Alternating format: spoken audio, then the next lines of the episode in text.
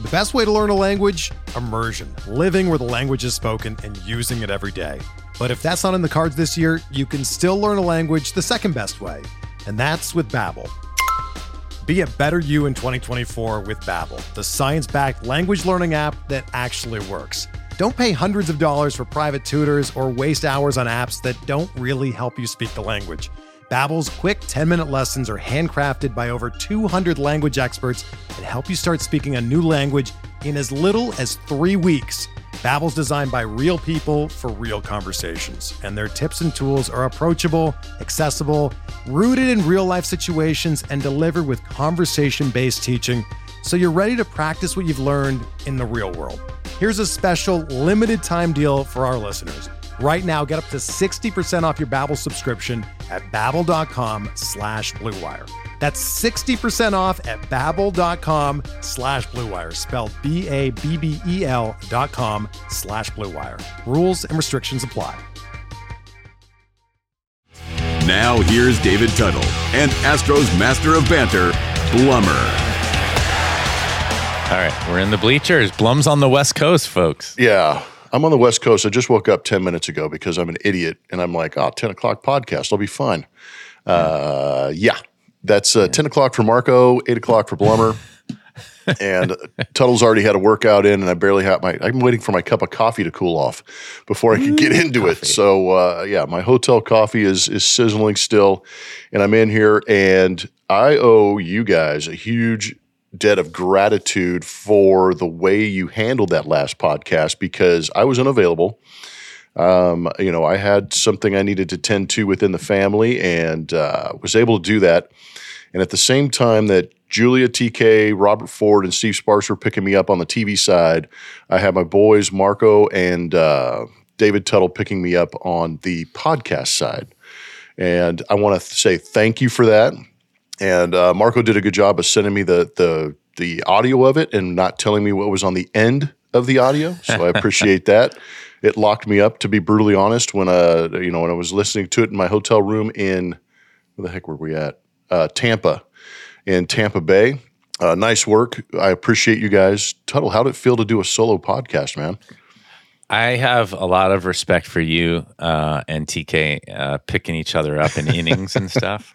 I mean, Yep. everybody that listens to this podcast knows I'm not short on opinions and or chit chat, but uh, but when you're kind of responsible for it all, you want to be clear and concise and get rid of some of the ums and the you knows. But uh, Mark actually helped me out. We kind of decided to do kind of a Q and A. And uh, that helped a lot because having that interaction back and forth was certainly was a, a good. benefit to me as well.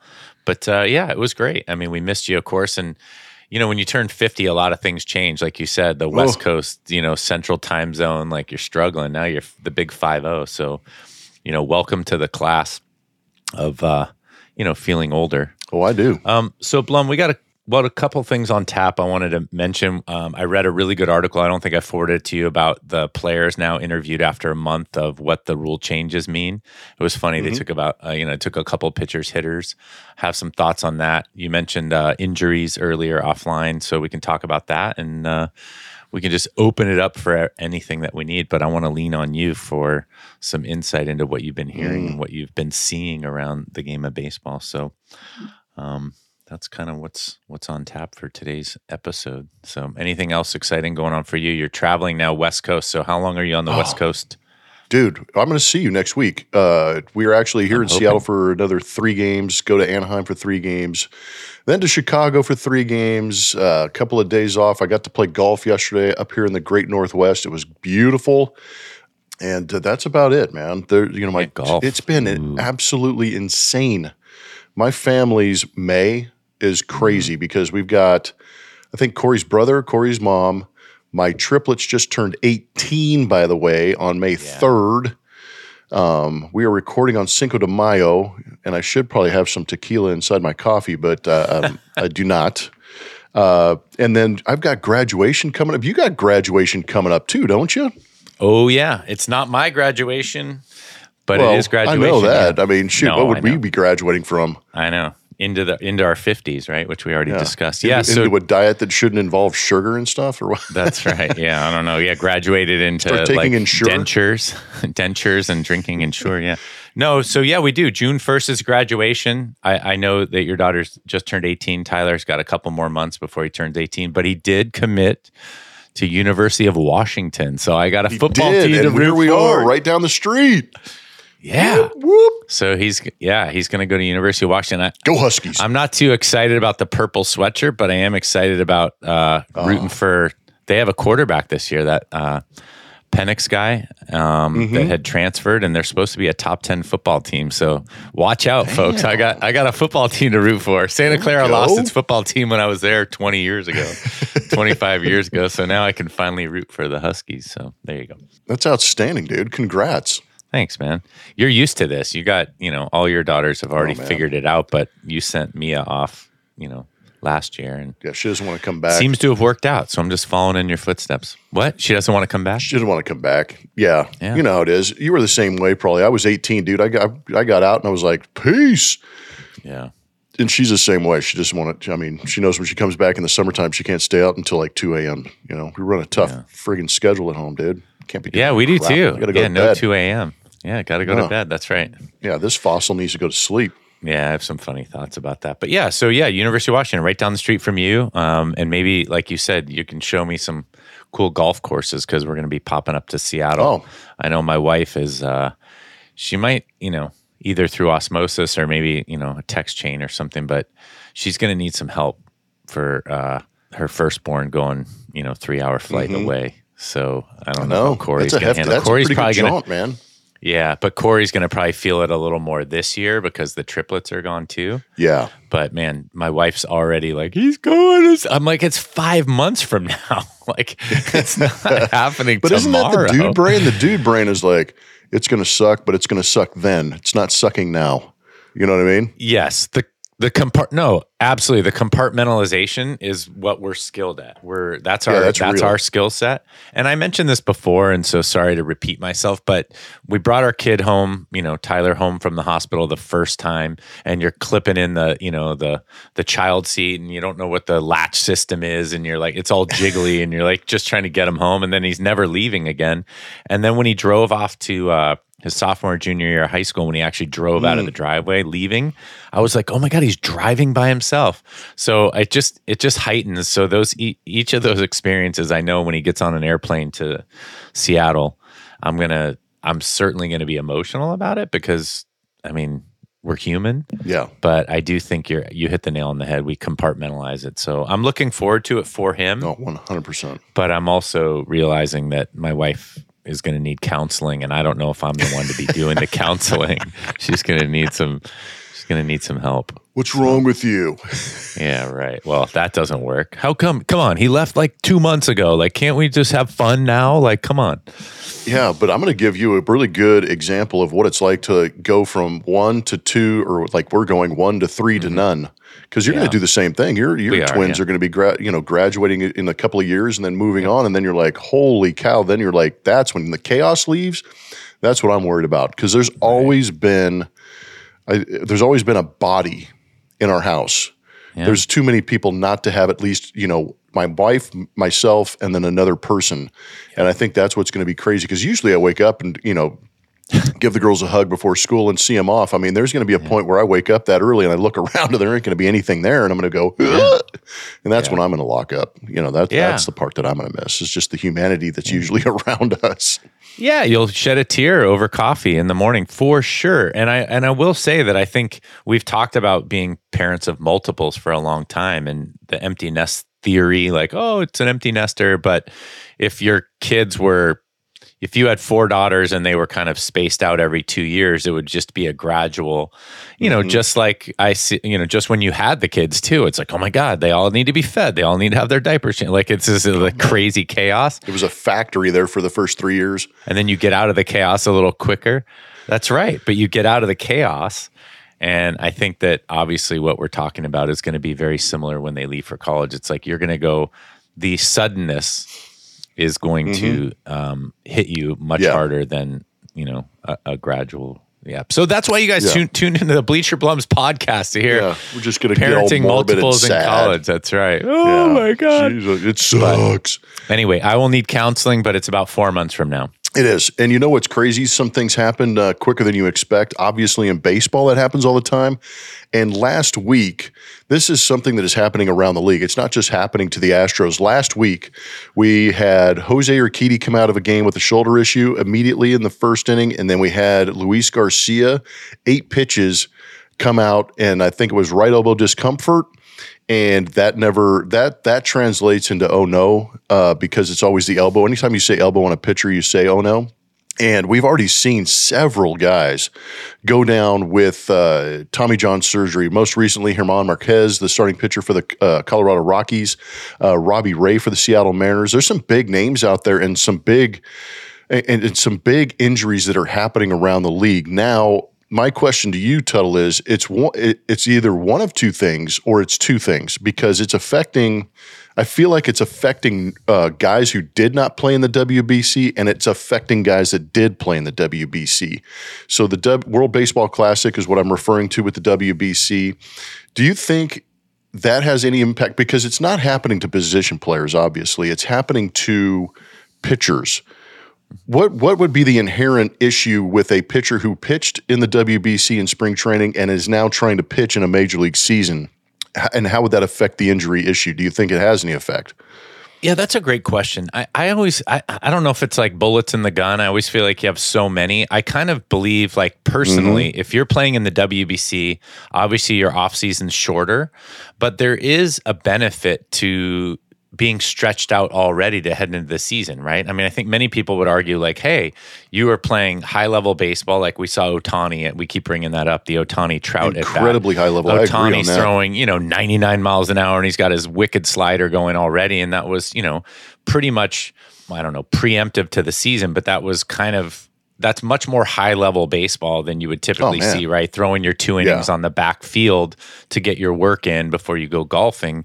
Um, so there is that lead in, but maybe uh, maybe they did, you know, kind of a shortened off season and got ready for the WBC.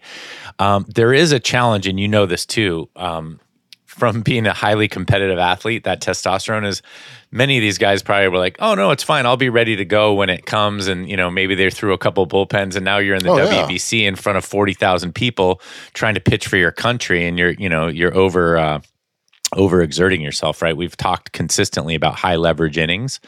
So, I mean, I, I think you brought up the way you asked the question was awesome, which is it's, you know, it's not one of the two things. It's either both of the things, or you know what I mean, It- or or either one of those things. It's not. Mm-hmm. I, th- I think them. it might be a combination for some of these Ex- guys. Yeah. Exactly. Certainly is. Because you know this. It's like, you know, hey, just take it easy. You know, I mean, you've hit off guys on the back where they do the cage and the guy's got to throw oh, behind yeah. the screen. the sim games. Yeah, the sim games, which are kind of like, eh, but you know, if it's a guy you don't like or it's a guy you want to see, like, you know, you start, you know, you get that Then competitive juice. Like, Yeah. yeah, I'm not going to let, I'm not just going to swing and miss up here. I'm going to try and, you know, drive the ball the other way or whatever. So, um, I- think it can be a, obviously a combination of things, but back to the original thought is, you know, sometimes you just have a certain amount of bullets in the gun, right? And Mm-hmm. you know, the Robbie Ray thing was really interesting because in spring training he threw really well. Actually, his first two starts he threw really well, Really and now he had discomfort, and now they find out he's out for the year. Um, it wasn't Tommy John, but it was something uh, significant uh, in terms of. It's weird. It's not a snap. You know how that is, where all of a sudden you Yeah. just lose Well, velocity. there are those, still- but yeah.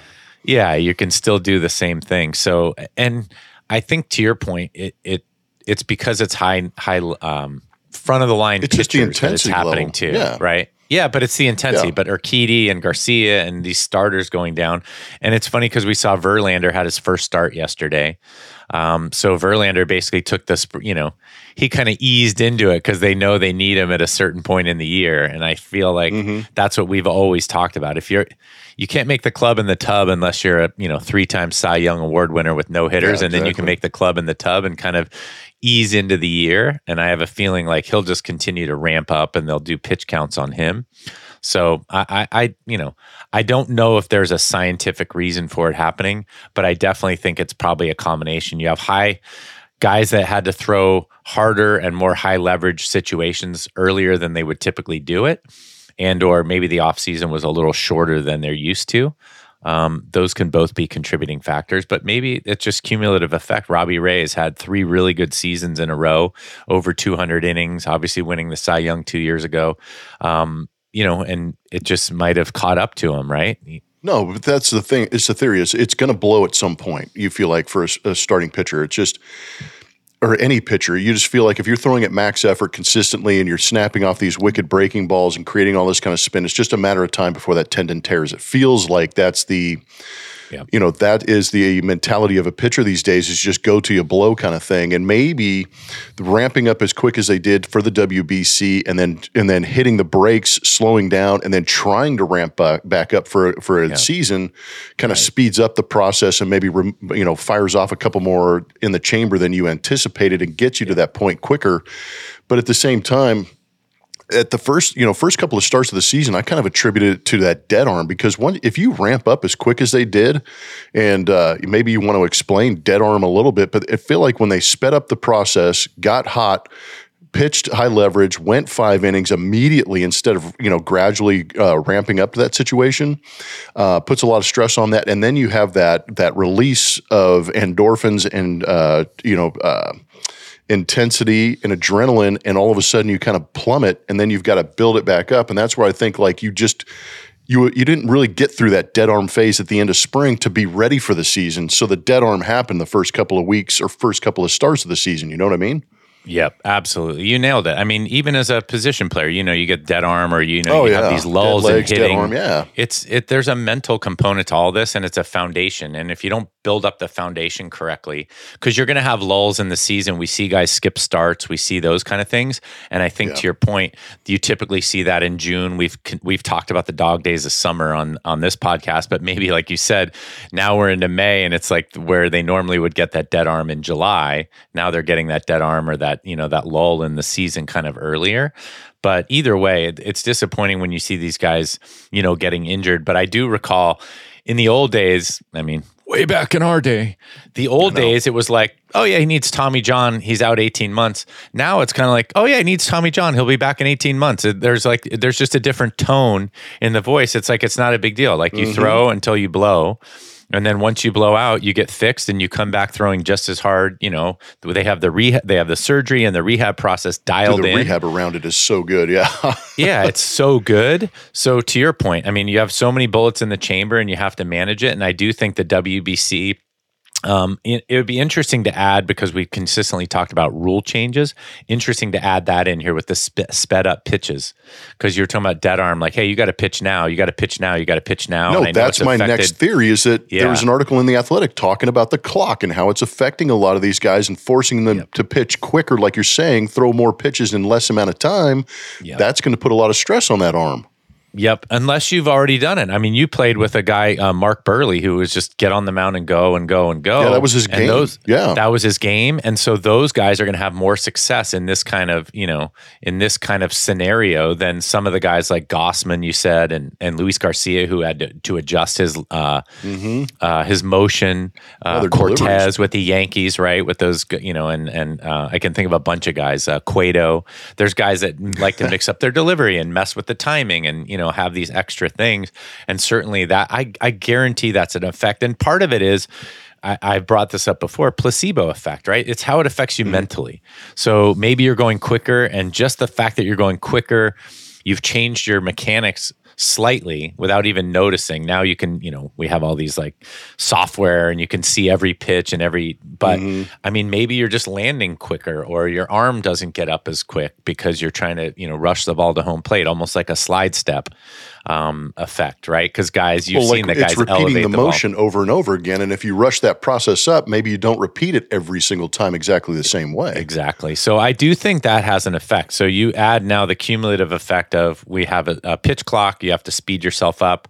We have the dead arm phase maybe coming a little bit earlier and then ramping up. But I think you brought up a really good point since you're a hitter. It hasn't really affected the hitter, and I alluded earlier in uh, in the what's on tap to there was an article where they interviewed a bunch of guys about how the rule changes are. And I know you've heard some things in the clubhouse. So tell me what you think the biggest effect of the rule changes have been, not just for you as a broadcaster, but certainly on the players. And what's the consensus currently? Because we talked about let's look at this 30 to 45 days in and see what's going on.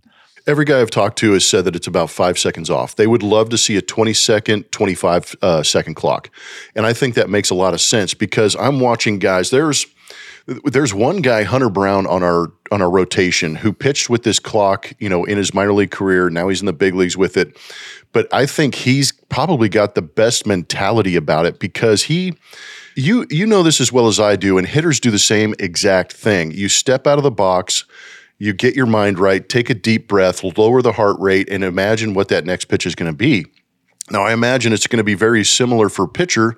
And I've watched this with Hunter Brown because I know Framber Valdez looks like he gets a little frustrated with the clock sometimes because he's a guy that needs to take that little walk after a pitch around the back of the mound and just kind of, you know, adjust the hat a little bit, rethink what just happened. Why did my delivery stink on that pitch? What do I have to do?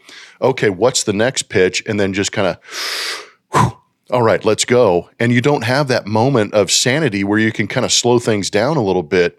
And that's where I think a lot of hitters are having issues is because you've got the you've got some guys that are just naturally gifted and can and can process a little bit quicker or just not even think and just go rake.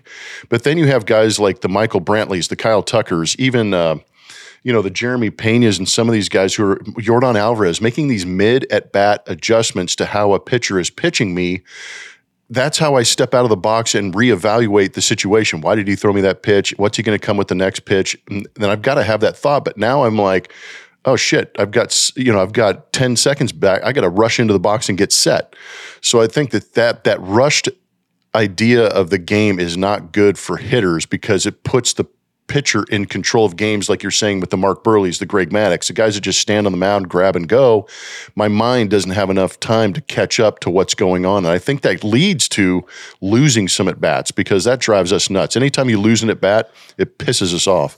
Yeah, I mean, I hate to use Bull Durham as like the, but I think it relates to the general public. I mean, you know, one ground ball with eyes, one you know, little duck fart mm-hmm. down the mm-hmm. line. Like, I mean, the, giving away at bats in a world where it's oh. like, all right, one for three with a walk versus one for four with a punch out, right? I mean, that's Amen, a huge. Brother. That's a right 250, 333. I mean, that's a huge difference. And you start giving away at bats throughout the course of the year. I mean, I know nowadays with the way the bullpen is, it's different because guys come out, you know, everybody's throwing 95 and it's harder to see these guys all as closers. But I mean, man, a lot of guys made their living. They were 0 for 2 against a starter and then they finished the game 2 for 4, you know, because the team's up mm-hmm. 8 nothing and they're bringing in the guys, you know, like Tuttle out of the bullpen, like to mop up the game. I, am kidding, but but no, I'm. But you're right. You could make your living right, not giving away at bats yeah. and just being very consistent. To have, hey, I had a two for four day or a one for three day, even though I was zero oh for two off Verlander. I got my hit off the guy in the bullpen because we were up, and now you're actually, yeah. you know, keeping, you know, keeping. uh keeping your career afloat, right? Making money for your contract, and like you said, giving away there's a word is, for it. It's called salvage. Yes, salvage an at bat with a base hit or a walk. Right. You know, and I think professional hitters salvage. So this article, and I didn't forward yeah. it to, so I feel bad, but it interviewed um, Selfish, uh, hitters, pitchers, different. I know. I, I what's the guy that used to play for the A's and now he plays for the Mets? That could have been the one gift guy. you gave me was in the article to read, and just I know, so I, I know what you're talking about. But no. I did send you the comedian Ronny Chieng, but you got to watch that. You haven't yes, watched it yet, so I got to watch. Um, I'm just going to download one of his episodes and watch it on one of these next three hours. That's what you got to do. Netflix. Yeah, you should. It's hilarious, and then get back to me. So anyway, but the article was Netflix has done a good job with all the comedians, by the way. Sorry. Oh, they really have. No, it's fine. Um, but all I was going to say is the the point is that the clock is the one. To your point, that stands out. It's like a sore thumb. It stands but out like a sore thumb. It's the one thing that everybody's working with. I mean, there's exactly. guys in the WBC, no guys in the WBC that work with that clock. I thought this would affect relievers more because we talked about it earlier. Max effort, 100 miles an hour, yeah. spin rate off the charts. Yeah. But and they don't have time to regroup and throw it, but it's affecting yeah. starting pitchers more. Yeah, I think so. I was going to say the the guys the hitters are happy that the guys aren't allowed to shift. So that rule was actually really positive among the hitters. Yep. I was going to just aggregate how they looked at it. The pitchers were happy with, um, or, or, the hitters were happy with the no shift, the bigger bases.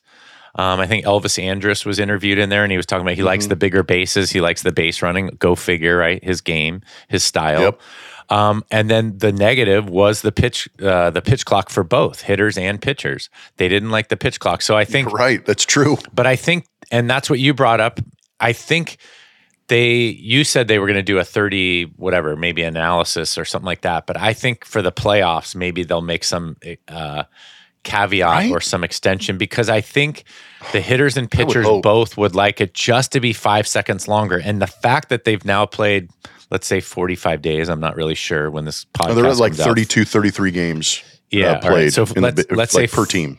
There you go. So let's say we'll, we're at 40 games now coming up, 35 games, obviously, but they will have enough of a like a sample size to say, hey, look, both pitchers and hitters agree this should be five seconds longer, and let's make it five seconds longer. And the fact that everybody's played under this quicker clock, five seconds Yeah. might even feel like an eternity, right? Like that's the middle ground that they're gonna that they're gonna negotiate for. And now we're gonna see the baseball that we really want to see. So, so the game is actually averaging two hours and 38 minutes. They've legit locked off or blocked off, t- uh, lopped off, blocked off, cut off. Jeez, Yeah, it's 8 a.m. for me. That's Okay. I'm still through one cup of coffee. Uh, th- 25 minutes on the clock. So it's actually 30 minutes. I think last season in 2022, it, the average time was three hours and eight minutes. They're sitting at two hours and 38 minutes. We've played a thousand baseball games. And to Tuttle's point, you've got data now. So you have the numbers. And yes, at the same time as you're saying, okay, we've cut 30 minutes off the ball game. We are now playing a game that everybody's entertained by. Guys are starting to figure it out. They've settled in a little bit, but we could make it better. If we just gave five extra seconds with nobody on base and five extra seconds with somebody on base, would that what, are you adding? Another 10 minutes to the game? So you're at 248 i don't know if you know are they willing to be able to do that? Because i think and I, you probably feel the same way i think the product would actually be better. Because we're seeing you know goldschmidt struggle. We're seeing nolan arenado struggle. We're seeing other guys uh, struggle a little bit with some of the uh, adjustments to this. But if you threw them a bone I think the game would actually benefit from it as far as a playing standpoint, where you'd see guys playing a little bit better. Maybe those at bats become a little bit tougher and a little more intricate because you have time to think about them and adjust and play that cat mouse game. But at the same time, why the freak won't Rob Manfred listen to the players? I don't understand that part. I don't either. I mean, he never has, obviously, but he might. It's true. You're there right. might be there might be enough pushback, right? I mean, yeah, you're not going to change what a, a dog can't change its spots, cat can't, uh, leopard can't change its spots, something like that. Um, thought you going to call me leopard an can't change its spots. tricks or something. I don't know. Yeah, there you go. But you- but you do need you do need some advisory, you know, uh, discussions about that, and I'm sure he's hearing it from someone some at Oh, some I'm sh- level. Yeah. And if you were willing to make all these changes in, in the first place, which obviously it's given us a topic uh, for podcasts in the whole last year with the shift, yeah. and yeah, I mean we're just every day. It's like, oh yeah, what about the rule changes? Oh yeah, what about this rule? I mean, it's a great topic to discuss in a baseball related podcast why not if you're willing to just throw all these things in there why not adjust them as you go? And i think you make the best point which is two hours and 38 minutes from last year was 308 so you're 30 minutes ahead. 245 or 248 wouldn't be such a bad number right? If you added 10 minutes Mm-hmm. that you're still under three hours you know they've already seen we've talked about last time like milwaukee and and houston extend beer sales to the end of the game at certain Yeah. locations because of you know obviously because of revenue as well money It's always the wallet, um, man. It Yeah. is. So why not make it the best game they can? Because let's see, why would we go see the Cardinals play? Would it be to watch uh, Arenado and Goldschmidt, MVP candidates? Yeah, it would be. Yes, I mean, they're batting 230 and he can't adjust his batting gloves. He's got to race in there and he can't, like you said, lower his Mm-hmm. heart rate and think about what the next pitch is. Well, our, we're doing a disservice to the game. Yeah. Yeah, I, I completely agree. Those are, those are some of the rules in place. Um, there's another rule in place still, and they're actually a little more adamant about it this year. Is checking the pitcher's hands. And they're checking for sticky stuff, quote unquote. And uh, Tuttle and I both know, having played the game, that there is a rosin bag on the back of the mound. There's one for the home pitcher, there's one for the away pitcher. And uh, that's how it is nowadays. It's not just a sanitary filled with this stuff that you kick around for, for weeks on end, uh, like we did in the minor leagues. And that thing would turn into a brick every once in a while. But it's effective when used with sweat and kind of created a little friction. It gets a little tacky. Um, it soaks up sweat wonderfully and it can be usable. And it is a it is a uh, substance that you can use.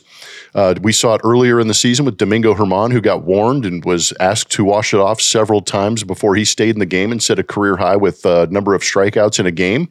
And he went on his merry way and continued to pitch. We just saw recently Max Scherzer get popped for it they actually asked him to wash it off and use alcohol, but alcohol apparently aggravates the rosin and creates a stickier substance. At least this is how the reported story is going. And Max Scherzer proceeded to get ejected and suspended for 10 freaking games. And he is back and he pitched his first game, and all of his spin rates were down considerably, and he looked different. Tuttle, is Max is Max Scherzer a cheater? No, I mean obviously if he were a cheater, then he would have got scared out of his tossed from this mind. He probably didn't want to use the rosin. Yeah, he probably didn't even use the rosin bag. You know, it's funny. David Cone did an experiment. Another thing that I didn't. Oh, I saw you. that. Did That was good. that?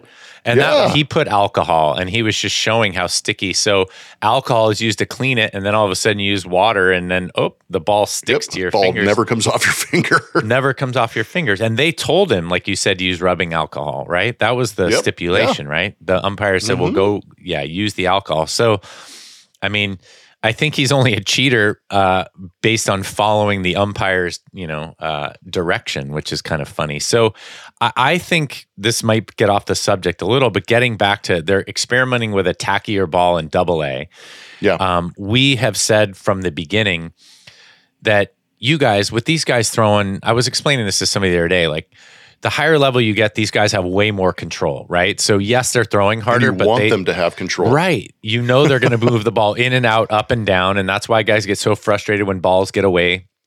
And it it does happen. That's the risk of this whole thing. But we see it in football too, where, you know, targeting, it's like, hey, the guys are moving so fast. It's like, I didn't try and decapitate him. I was trying to hit his mm-hmm. shoulder and he moved in midair. And you know what I mean? And these guys are not, you see it all the time. And so baseball, very similar. You want these guys to have some control. Now, I know they're trying to crack down on the sticky stuff, but I still think, to your point, rosin has always been allowed. It's been around. The longer you leave it on the back of the mound, the cakier and brickier it gets back there. Yeah, so it doesn't work. But, but, but they are. This goes back to the Manfred thing. They are getting to this point where Shocking. yes, we want you to have tacky, but we you can't have tacky in this way, right? Uh, You can't be too tacky. there's, a, there's a story in there. Hey just like this podcast, you can't be too tacky.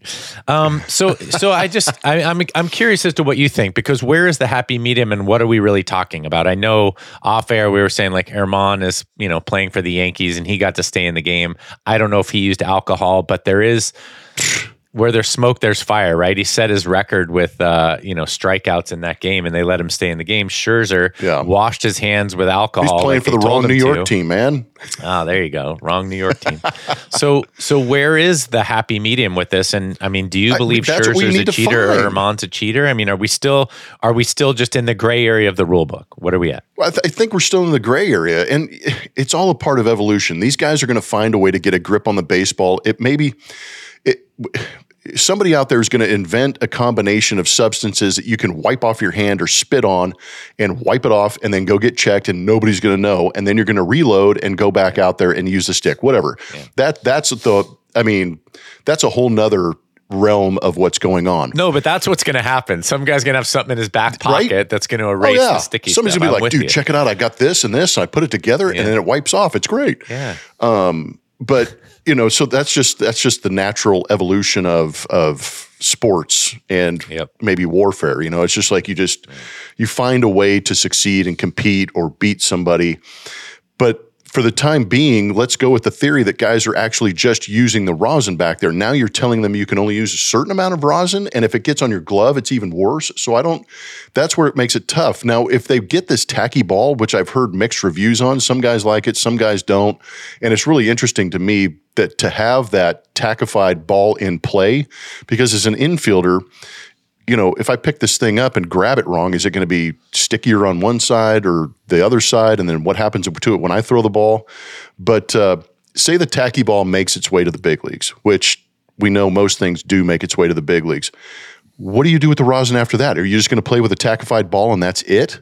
And how do you check guys for this for the stick after that? I mean, who's to say that guys won't get the stick, put more stick, and go out there and just spin the hell out of these things? It's it's wild. Yeah. I don't know what the theory is behind it, but I'm assuming that. What led to checking, by the way? What was it? Was it just the spin rates? I don't even remember anymore. Um, I don't remember either. I, was it Gerrit Cole? Somebody had that mixture, and it was getting really sticky. So they were using oh, was that, that spider um, tack or whatever it was. It yeah, was they were using spider tack, yeah. and so yeah, I think they were like, man, these things are really sticky. So it was oh, something like that. It was the combination where guys were using sunscreen rosin and something else, and all of a sudden, yeah, because the, the sunscreen really rosin's sticky. been around. I feel like ever since yeah. Bullfrog was invented, like we were using yeah. that in the minor leagues forever. Yeah. Why didn't you tell me, man? I needed help. Oh, dude, I put I put I would put literally I would grab I would before I took the field I would go to the on deck circle and grab the pine tar and just rub it in my glove before I ran out to third base. How about that? Nobody ever yeah. said a word to me when I did that. So no. we would throw the ball around. I would grab it in my glove and I would like purposely hmm. like squeeze it as hard as I could. Number one, and yeah. number two, when I went in to grab it, I would I would rub it on and throw it back to the pitcher. Yeah, they love. Well, I knew shit. guys, the guys with the glove, they would bend up the little metal ringlet, you know, on there. Yep. Oh yeah, dude, cut. that's a good one. So you have the ball in your glove, they would cut it, and yeah. so you could just throw this thing away from the cut on the ball. Mm-hmm. But now they throw out the ball so quick, it doesn't really, you know, it doesn't really make a difference. So I think, yeah, I mean, we can get go go down that rabbit hole, but the tackified ball. Um, how it affects the infielders, how it affects the game. I mean, just another rule change may be coming, right? When we get the tackified yeah. ball in the big. But then leagues. they'll take the but rosin I, off the back of the mound if that happens, right? You can't have both. I don't know. I mean, I, I, why not? I mean, if it gives you, I don't know. Yeah, too, it's too I, sticky. Rob Rob well, said it's too sticky. Too sticky. I, I there's got to be a happy medium, but it just has to go across the board. Which is to your point, you you don't want these guys throwing 95 with no control. So I'm sure that's Amen. why yeah, they're experimenting don't. with the tackified ball because these guys were like, hey, you guys took all the stuff away from us, and the rosin alone isn't good enough, right? Rosin was always combined. As a matter of fact, if I had or they adjust to the hands, rosin and they say it's too much. Come on. Yeah, but if right. I had if I had a good stick on the ball or the laces were sticky, I would use the rosin to kind of, you know, it was like dust. Take like you, it would off, actually, yeah. yeah, it would take a little stick off. So rosin's kind of one of those weird, you know, you could use a little dirt on there. But uh, anyway, I, it's just again, we're in a baseball. It's always been a game of inches and a game of adjustments, and I think we're in that that realm where hey, we need to make some more adjustments with the stick on the ball, and certainly with the the pitch clock. Yeah, and I don't I don't think Max Scherzer's a cheater either. I think he he used the rosin yeah. the way he. If you if you work within the rules and it make it too sticky, that's good for you. Maybe guys, like you just said, Tuttle, maybe some guys don't want that kind of stickiness to it. Maybe other guys are going to go out there and want it to be a little more slick for the movement, but I don't know. Um, but that's uh, that's basically what I've got as far as uh, topics du jour, as Tuttle yeah. likes to say. You know what we I could just do learned? a quick Oh, go ahead. No, what did you learn? What de um, jour means? uh, no, it made me think de jour, made me think of bougie. I didn't know it came oh, from bougie. bourgeois. Oh, bourgeois, yeah, bougie. I knew that. Yeah, isn't that I funny? I did not know that. That's another thing. It's good to learn. What the good freak? to learn something every day. I got to help you. Um, Damn it! What's your uh, soup du jour? That's our soup of the day. Oh, that sounds really good. Mm, yeah, it does sound good. is that Dumb and Dumber? What is that? It's Dumb and Dumber. What's, yeah. Yeah. What's sounds your soup du jour? Soup of the day? Oh, that sounds really good. Um, um, so well, let's do a quick uh, like just around. So we have the NBA playoffs going right. LeBron and Steph are playing against each other. Aaron Rodgers, since last time we haven't talked, got finally oh, out of geez. Green Bay. So are the Jets the Super Bowl favorites? And we got our payout from. Uh, from the fantasy football league, and I'm I'm ready to sign up again. Yep. Oh man, yeah, I've got. Anyway. I, just might as well send in my money for next year, as long as I mean, along with this year. Oh, hey, yeah. Uh, yeah, go ahead. Speaking of Rodgers, I Aaron Rodgers going? thoughts on that. Yeah. Is he not an old fossil? I mean, what are we making this big ass trade for the New York Jets? Is he really going to salvage that franchise at his age and do? I mean, he's going to be good. We'll give him that. There's some good wide receivers, and I I actually like the couple of wide receivers they have in Yeah. New York. I mean, he's old. He's beat to hell. If they don't have an offensive line, he's going to get wrecked.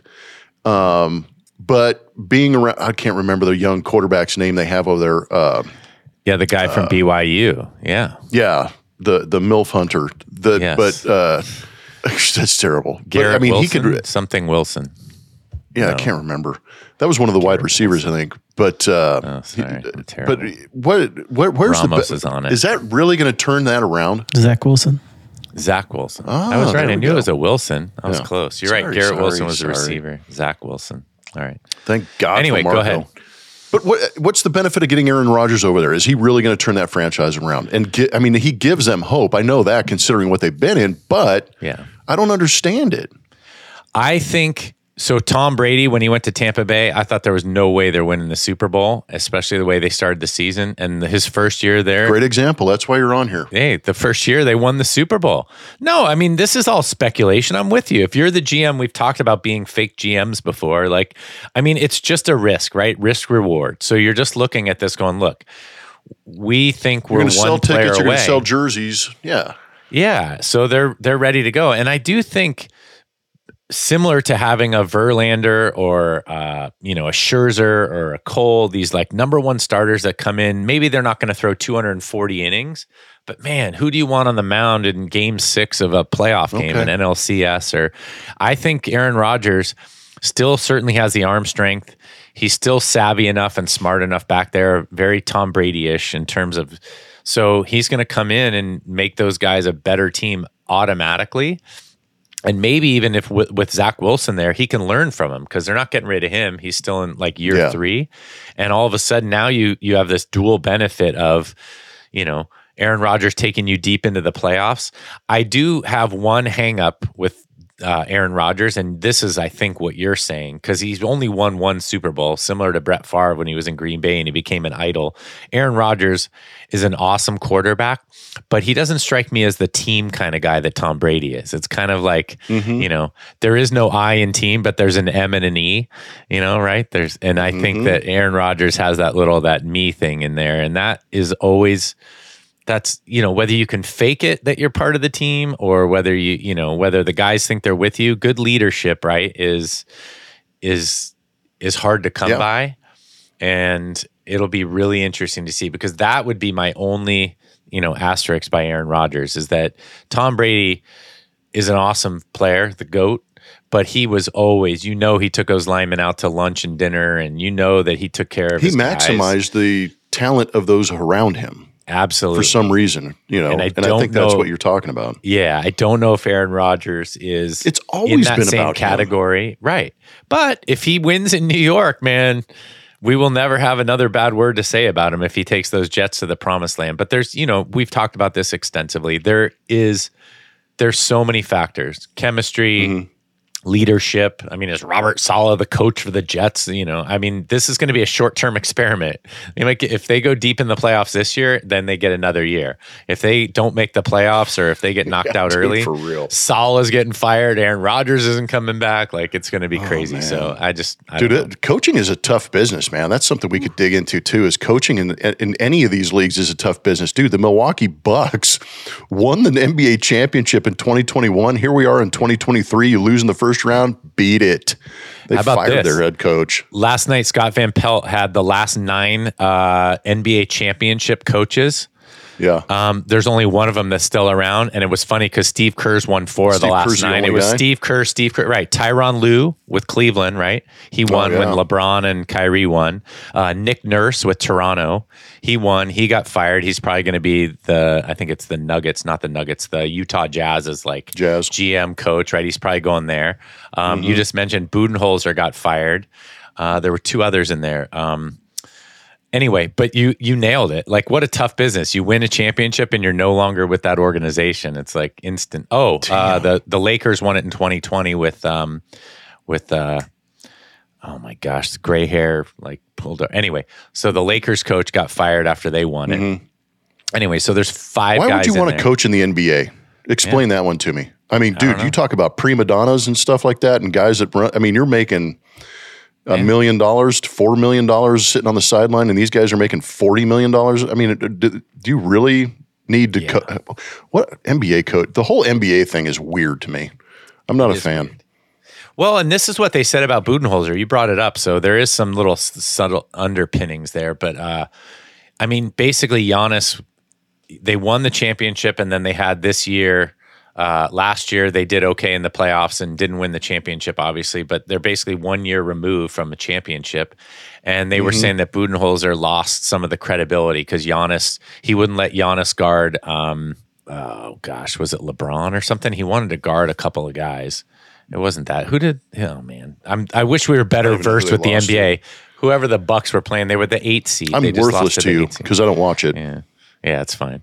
But you I know, hear about he- it and I guess about it, but I'm not watching. right. it. Budenholzer wouldn't let um, they wouldn't let LeBron guard who he or uh, they wouldn't let Giannis guard the the main. guy. Oh, Jimmy Butler. Thank God, it was the Heat. Yeah, He wanted to guard Jimmy Butler, and the coach said, "No, no, no. That's strategically, we're not going to do that." And so he's rolling his eyes, and he doesn't trust the coach. And so, but this, I, the only reason I brought that up is it belies your point. He gone because he makes two and a half million dollars a year, and Giannis makes a hundred million dollars a year. You know, or he has a hundred million dollar contract. LeBron does this all the time. Last night, the Warriors crushed the Lakers, but Tristan Thompson came off the bench. And I was like, Tristan Thompson? Oh, yeah. He was on LeBron's team with Cleveland. It's like he keeps getting a job because LeBron's like, look, we need a good locker room. You know, we need mm-hmm. this. Anyway, so I, I, I agree with you. I, w- I wouldn't want to coach in the NBA. I should look up some of the. Oh, Frank Vogel's the other coach that I was mentioning. yeah, Vogel. So yeah, Frank. Vogel. Yeah, but I mean all- Tyronn Lue. I mean we can go down the list. Nick Nurse, uh, Budenholzer. These guys. I mean it's like, you know, it it's a tough business, and you know I don't want to be in it. Did you happen? Yeah. Last thing here. Did you happen to see the other night when uh, Poole was open in the first game? Oh dear uh, God! Darvin Ham and the coach. shooter? Oh, yeah, he did. But but in that same scene, there was nobody around him, and, and you know the, Mm-hmm. he thinks he's the next Steph, so he can hit that shot. But Darvin Ham and the assistant coach were on the floor, like they were the only ones near him. The defender was far away, and they both Yeah. did a like a boo, like a stomp on the floor. Oh, I gotta no send way. you that clip. Yeah, it's like, dude, you're the coach. Like they kind of gave him. That's some That's BS, man. It was it was brutal. I couldn't. I got to send that to you. I'd love to hear what uh, our listeners think about it. But it's like, dude, you're a coach. Like, if Steve Kerr did that, or you know somebody else, they would get so much. You know, but Darvin Ham just looked. It was so funny. You got to watch him. They kind of gave him the like. Yeah, it was crazy. That's messed up. So, oh, and Wander Franco did that too. Similar thing. Did you see that play? Yeah, you like flipped it up and then Yeah, threw yeah, it to what's- first base. Mm. Instead of a bat flip, it's a ball flip. Hey, Yeah. showtime, baby, showtime. Yeah, but what do you think about that? Like, you drop that and you're Hey, in trouble, aren't you? You drop that, you're benched for like a Yeah. week. So don't, I don't- mean, you want to F around like that? I'll F around the other way if you don't get that out. The only thing I was like, get the out. But wh- I mean, why? Why do you have why do you have to do that? Because you want you to look at me. Yeah, I know. The world's changing. We we always say how old we are on the podcast. What makes We us are. older? If we you know wander, you're going to be benched. You know what they should do is bench him for doing it. and then he won't do it because the next time he's going to do it, he's going to try something crazier and crazier Mm-hmm. and crazier, and then he's going to drop it. Then he's going to get benched. It's too late. You do not How want many, that guy uh, doing that. How many little league coaches right now, or when they saw that play, just went, "Oh no, oh no!" Now it's going to be in every little league practice where the kid's going to flip it up, catch it, throw it over to first base, and be like, "I'm Wander Franco." Woo! Look, you you still speak to kids and you know um, around, and I'm sure you do like appearances for baseball camps and things. And I always tell these kids, I, I mean, I haven't given lessons in a while, but you talk to them, they ask you questions like, "Hey, you played baseball?" Like two hands, man, and then they're like, "Yeah, but Yeah. nobody catch with two hands." Like, no. You have to understand the principles. That's how they and, got you know, there. Catching over here. That's exactly. They know how to Yeah. do all that stuff. And now they're, you know, it's kind of like a golfer teeing off with his eyes closed. Like, I'm the worst golfer in the world. Like, I need to look at the ball. But these guys do it all the time, right? Like hitting 10 Yeah. foot putts, it's easy for them. And so just do it the right way. And it's so hard to your point. It's how many coaches like fainted when they saw Wander Franco do that because you know you're trying to get these kids not to pimp home runs Mm-hmm. in the state you know keep their front shoulder closed and do everything the Oh, man. right way and they just keep seeing these highlights these these are the best guys in the on the planet and they've been doing this Yes. for 20 years and that's what they were destined to do and now you're trying you're in little league trying to like do something funny and you know you're going to look like an idiot and your coaches are going to just freak out so anyway. Oh, love it. let me show you something you know what this is Oh, dude.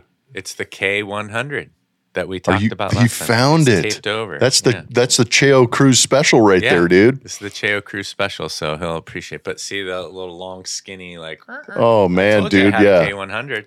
I That's many- impressive. Many, hey, when you're a relief pitcher, you better be good with the old fungo. You know this little backspin grounders. I got. Well, that that's what nobody wired. that's what nobody knows is in minor league ball, we didn't have 38 coaches like they had now. So pitchers, relief pitchers would hit fungos during batting practice to guys like me. That's right.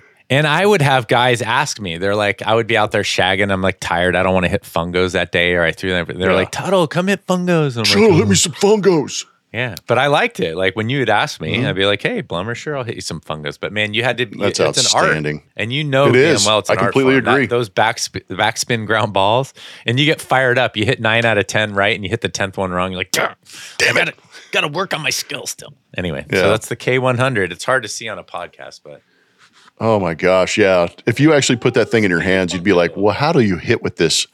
Look at that know thing's like funny? 38 inches long. yeah. But that's why you. That's why it was so impressive. Buggy that whip. Could hit bombs with it. You know, just Yeah. extend the hand and hit it right on the barrel, and you know, you got to really center the ball. So. Yeah, you do. All right, let's close it out, Blum. I got to get Yep. to work, and you got to get back to sleep. You got another hour nap. to? No, I gotta go. I'm gonna go rock the gym. I'm gonna go get swole. Nice. Go get Go get swole. I got a workout for you. Burpees and a run on the treadmill. Man, that sounds terrible, dude. Yeah, or push-ups. Do push-ups and a run. Th- That way you're do a working couple of both those. sides. Yeah. So do like 15 push-ups, 200 Well, how many burpees run. do you do in a row? Do you do all 35 of them right then? Yeah, you do 30, but just do it at a pace. Don't do it at like world record pace. Just Yeah, that change in elevation gets me, man. Yeah. But do, oh, just going down and up. I got you. But do push ups then. So do 10 or 15 push ups, 200 meter run for like five rounds or Okay. six rounds on the treadmill. I can do that. And you'll be sweating and then push up, sweating, push up. Like, there you go. All right. I like it. Okay. Workout advice for Blummer while he's traveling. Yeah, some old man workout things on the road to get buff. Yeah, that and lay off the booze. Um, it's been another fun podcast. It's good to get back on here in the bleachers. I hope that everybody is enjoying their time. We are heading into summer, man. I think I'm here in Seattle and I'm going to have to wear layers again because we flew over some snow caps coming into Seattle. That was kind of wild to look out the window and see. But we want to thank everybody who uh, has served in the military, is serving in the military. Obviously, we appreciate you both home and abroad, your sacrifices. Uh, do not go unnoticed by this podcast. We appreciate all of you and the hard work. Uh, we've got uh, first responders, police personnel, fire personnel, EMTs, everybody charging into harm's way. We appreciate the heck out of you. Keep it up and stay safe out there. And of course, all of the uh, essential workers, the doctors, the nurses, everybody that is involved with trying to keep us safe. We appreciate you. Make sure you keep that patient's interest in mind when you're out there working hard and keeping them safe and healthy. Just saying. But uh, we also every all the essential uh, people who stock the shelves, travel across the country to make sure all our shipments get there on time. And of course, teachers, that is winding down. It is almost your time, teachers. A couple more weeks, and you get that summer off after doing such a good job of educating our children. Tuttle, I'm going to leave it to you. If you're over the age of 45, don't forget to get screened for colorectal cancer. And as always on this podcast, it's great to have Blummer back, even though he's Yeah. 50 years old. Uh, we encourage you to get after it and believe it. Yeah, believe it.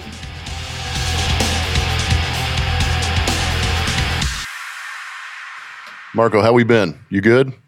We haven't talked to Marco the entire podcast. You got You some don't need airtime to. last I'm time. I got to give it to him. No, I'm not part of. Stop. He's not like, no.